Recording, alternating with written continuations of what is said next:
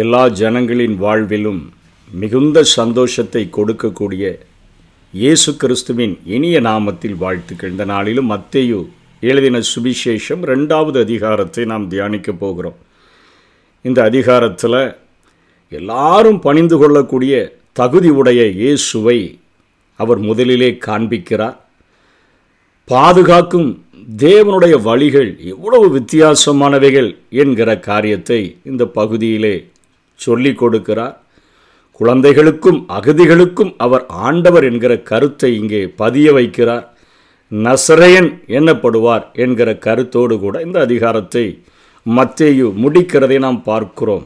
எல்லாரும் பணிந்து கொள்ளக்கூடிய தகுதி பெற்ற ஒரு இயேசு கிறிஸ்துவை அவர் இங்கே காட்டும் வண்ணமாக ஏரோது ராஜாவின் நாட்களில் யூதேவையில் உள்ள பெத்லஹேமிலே இயேசு பிறந்தபொழுது கிழக்கிலிருந்து சாஸ்திரிகள் எருசலேமுக்கு வந்து யூதருக்கு ராஜாவாக பிறந்திருக்கிறவர் எங்கே? கிழக்கிலே அவருடைய நட்சத்திரத்தை கண்டு அவரை பணிந்து கொள்ள வந்தோம் என்றார்கள். ஏரோது ராஜாவினுடைய அரண்மனைக்கு சாஸ்திரிகள் வருகிறார்கள். இவர்கள் இன்று ஈரான் என்று அழைக்கப்படக்கூடிய நாட்டில் உள்ள அதிக கல்வி பயின்ற சமயப்பற்றுள்ள பிரிவினர்களின் அந்த ஒரு அங்கத்தினர்களாக இவர்கள் இருந்தார்கள். இவர்கள் வான சாஸ்திரம் மருத்துவம் இயற்கையியல் இவற்றில் தேர்ச்சி பெற்றவர்களாக இருந்தபோதிலும் கூட மிகவும் தூரமான இடத்திலிருந்து அவர்கள் அந்த இயேசு பிறந்தபொழுது உண்டாக்கப்பட்ட வழிநடத்தப்பட்ட அந்த நட்சத்திரத்தை பார்த்து அவர்கள் கடந்து வந்து இயேசு கிறிஸ்துவை எப்படியாயிலும் அவரை நமஸ்கரிக்க வேண்டும் அவரை தொழுது கொள்ள வேண்டும் என்கிற ஒரு நோக்கத்தோடு கூட வருகிறதை பார்க்கிறோம்.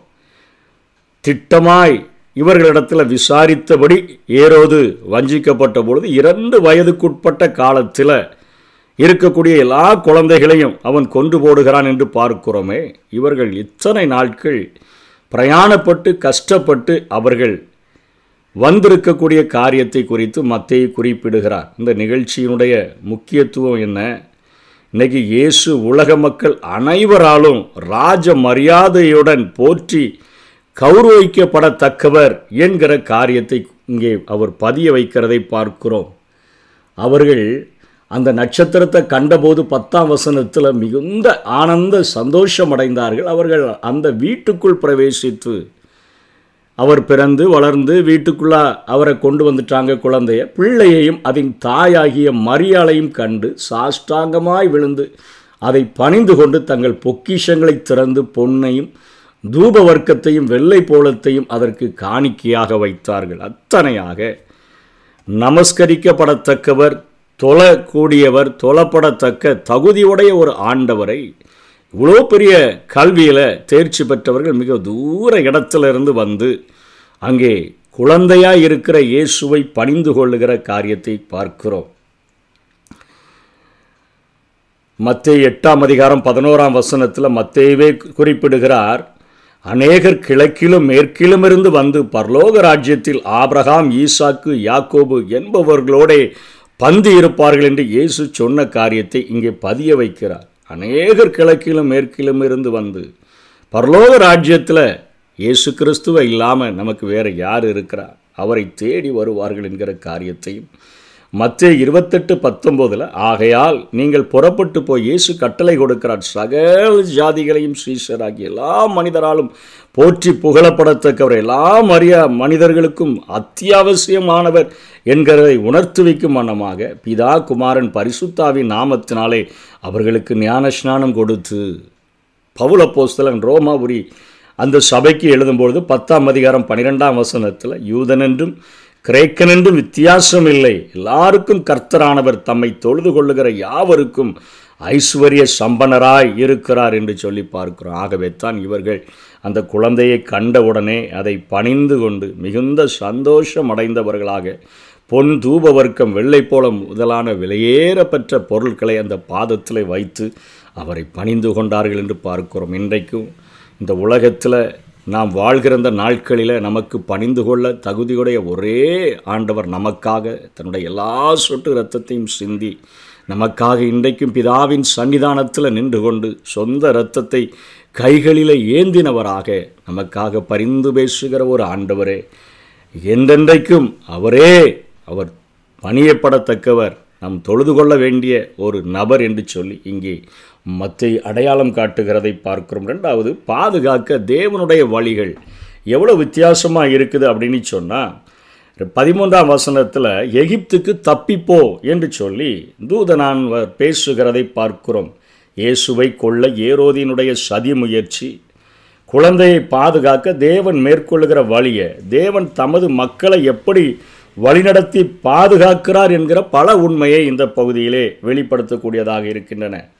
யோசேப்பு மரியாளுடைய ஒத்துழைப்பு இல்லாமல் தேவன் இயேசுவை காப்பாற்றவில்லை என்கிற காரியத்தை இங்கே முதலிலே மத்தையு பதிய வைக்கிறார்.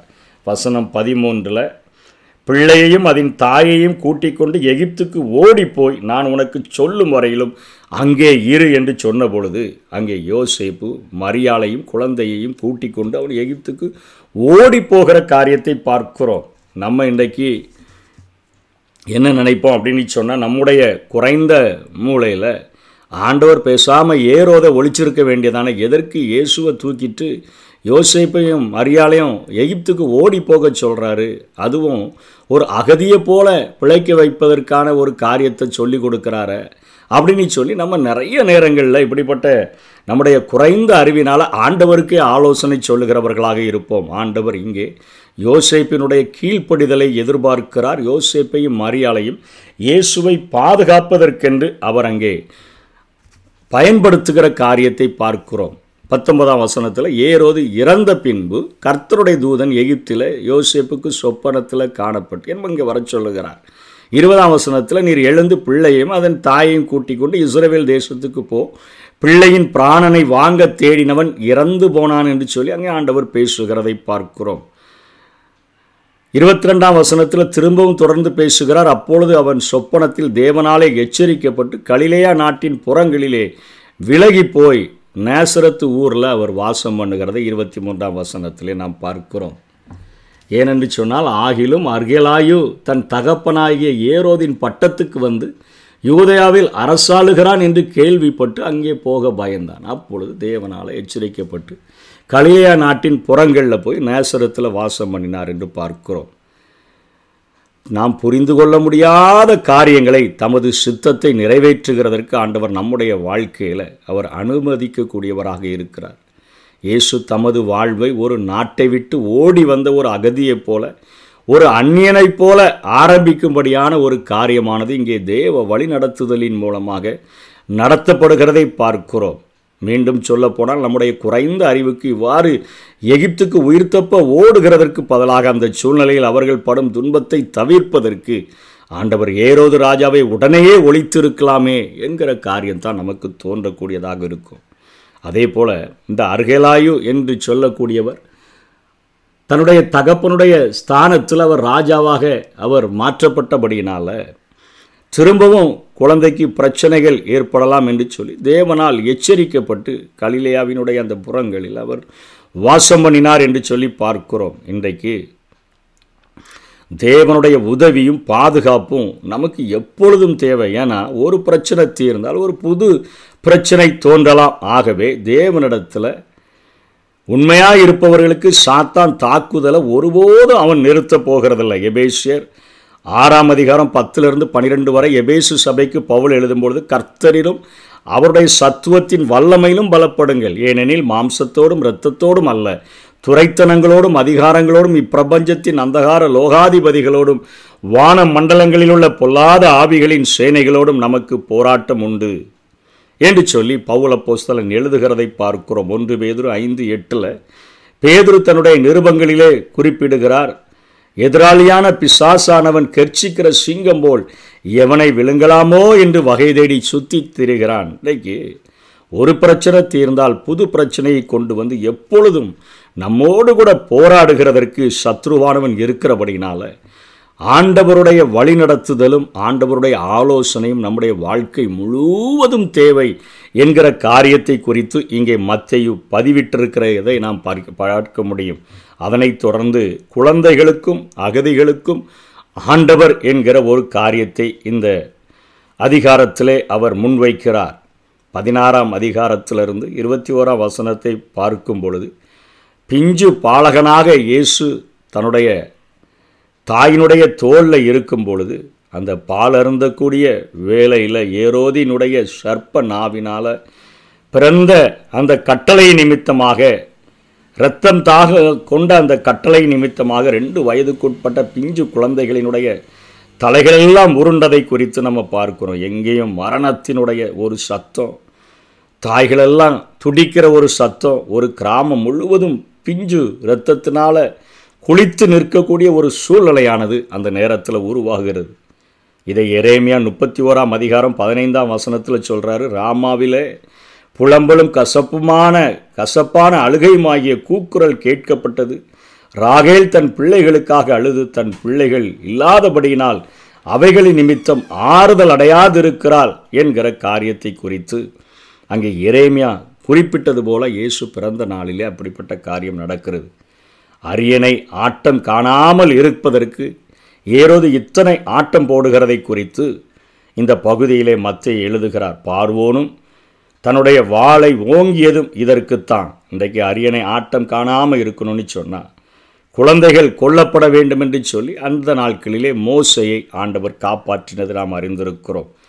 ஆசியாவில் பிறந்த ரட்சகர் அகதியாக ஆப்பிரிக்காவுக்கு அதாவது எகிப்துக்கு போக வேண்டிய ஒரு சூழ்நிலை உருவானது என்பதை இங்கே மத்திய பதிய வைக்கிறார். அவர் எப்பொழுதும் அகதிதான் என்கிறதை வேதம் பல வசனங்களின் மூலமாக நமக்கு உறுதிப்படுத்துகின்றன. இயேசுவை குறித்து அவர் பிறப்பில் அகதி லூக்கா ரெண்டு ஏழில் பார்க்குறோம். அவருக்கு சத்திரத்தில் இடம் இடமில்லாமதபடியினால் அவரை மாட்டு தொழுவத்தில் அந்த ஒரு முன்னணியில் கொண்டு போய் கடத்தினதை பார்க்கிறோம். சிறு வயதில் அவர் அகதியாக்கப்பட்டதை மத்திய இந்த ரெண்டாம் அதிகாரம் பதினான்கு இருபத்தி மூன்றாம் வசனங்களில் நாம் அதை பார்க்கிறோம். எகிப்திற்கு ஓடிப்போய் சிறுவயதிலே அகதியாக்கப்பட்ட ஒரு சூழ்நிலையை பார்க்கிறோம். அதே போல சொந்த வீட்டில் அகதி யோவான் ஏழு ஐந்தில் அவருடைய சகோதரரும் அவரை விசுவாசப்படி விசுவாசியாதபடியினால் இப்படி சொன்னார்கள். இதனை இன்னும் ஆழமாக புரிந்து கொள்ள சங்கீதம் அறுபத்தி ஒம்போது எட்டில் என் சகோதரருக்கு வேற்று மனுஷனும் என் தாயின் பிள்ளைகளுக்கு அந்நியனுமானேன் என்று சொல்லுகிற காரியத்தை பார்க்கிறோம். அதே போல் சொந்த ஊர்லையும் ஆண்டவர் அகதியாக இருந்தார் என்பதற்கு லூக்கா நான்காவது அதிகாரம் பதினாறாம் வசனத்தில் தாம் வளர்ந்த ஊராகிய நாசிரியத் என்று போடப்பட்டிருக்கிறது. சொந்த ஊரில் வளர்க்க முடியாதபடி அவர் நேசரத்தில் வளர்ந்தார் என்கிற காரியங்கள் அவைகள் நமக்கு இங்கே பதிவிடப்படுகின்றன. ஏன் சொந்த உலகத்திலேயே அகதி என்பதை யோவான் தன்னுடைய நிருபத்தில் யோவான் தன்னுடைய சுவிசேஷ நூலில் ஒன்றாம் அதிகாரம் பதினோராம் வசனத்தில் சொல்லுகிறார் தமக்கு சொந்தமானதிலே வந்தார் சொந்தமானவர்களோ அவரை ஏற்றுக்கொள்ளவில்லை என்று சொல்லி. ஆகவே இந்த உலகத்தில் புறக்கணிக்கப்படுகிற அகதிகளைப் போல காணப்படுகிற எல்லாருடைய அங்கலாய்ப்பையும் நன்றாக அனுபவித்த ஒரு ஆண்டவர் நமக்கு இன்றைக்கும் உதவி செய்ய வல்லவராய் இருக்கிறார் என்கிற கருத்தையும் மத்திய பதினெட்டு ஆறு ஏழில் குழந்தைகளுடைய இருதயத்தை நன்றாக புரிந்து கொண்ட ஆண்டவர் சிறுபிள்ளைகள் என்னிடத்தில் வருகிறதற்கு இடம் கொடுங்கள் அவர்களை தடை பண்ணாதிருங்கள் என்று சொல்லி மனதார அவர்களை ஆசீர்வதிக்கிற காரியத்தையும் நாம் இந்த மத்திய சுவிசேஷ நூலிலே பார்க்கிறோம். அதனைத் தொடர்ந்து நசரையன் எனப்படுவார் என்று மத்திய ரெண்டு இருபத்தி மூன்றிலே சொல்லி முடிக்கிறார். நசரையன் என்பதற்கு கிளை அல்லது அடிமரம் என்கிற சொல்லிலிருந்து இந்த வார்த்தையானது வந்தது. மேசியாவை குறிக்க பழைய ஏற்பாட்டில் பயன்படுத்தப்பட்ட வார்த்தைகளில் இவைகள் ஒன்று. ஏசாயா பதினொன்று ஒன்றில் ஈசா என்னும் அடிமரத்திலிருந்து என்று பார்க்கிறோம். அதே ஏசாயா ஐம்பத்தி மூணு ரெண்டில் சொல்கிறார் இளங்கிளையைப் போலவும் வறண்ட நிலங்களிலிருந்து துளிர்க்கிற வேரைப் போலவும் என்று சொல்லி அவனுக்கு முன்பாக எழும்புகிறார். அதாவது வெட்டப்பட்ட மரம் போல முட்டையாகி கிடக்கிற தாவிது அரசனினுடைய குலத்தில் மேசியா என்னும் ஒரு நித்திய ராஜா முளைத்தெலும்புவார் என்கிற கருத்தோடு கூட இந்த அதிகாரத்தை மத்திய முடிக்கிறதை பார்க்கிறோம். எல்லாரும் பணிந்து கொள்ள தகுதியுடைய ஒரு ஆண்டவர். பாதுகாக்க தேவன் பயன்படுத்துகிற வழிகள் வித்தியாசமான வழிகள். குழந்தைகளுக்கும் அகதிகளுக்கும் ஆண்டவராக இருந்து அவர்களை முற்றுமுடிய ரட்சிக்க வல்லமையுடைய ஒரு ஆண்டவர். அவர் ஒரு வெட்டப்பட்ட மொட்டையாகி கிடக்கிற தாவீது அரசனுடைய குளத்தில் ஒரு அடிமரத்தைப் போல ஒரு கிளையைப் போல முளைத்தெலும்பி நித்திய ராஜாவாக இந்த உலகத்தின் ராஜாவாக உலகத்தை ஆளுகிறவராக வெளிப்படுவார் என்கிற கருத்தோடு கூட இந்த அதிகாரத்தை முடிக்கிறார். இவைகளை நம்முடைய வாழ்க்கையில் ஏற்றுக்கொள்வோம் கர்த்தரை நமஸ்கரிப்போம் தொழுது கொள்வோம் ஆராதிப்போம் கர்த்தர்தாமே நம்மை ஆசீர்வதிப்பாராக. ஆமை வானம் வானம் பூமி படைத்திருந்தும் வாடினேன் உன்னை இழந்ததினால். தேடி ரட்சிக்க பிதா என்னை அனுப்பிடவே ஓடி வந்தேன் மானிடனாய். தேடி ரட்சிக்க பிதா என்னை அனுப்பிடவே ஓடி வந்தேன் மானிடனாய். என்னை நேசிக்கின்றாயா என்னை நேசிக்கின்றாயா? கல்வாரி காட்சியை கண்ட பின்னும் நேசியாமல் இருப்பாயா?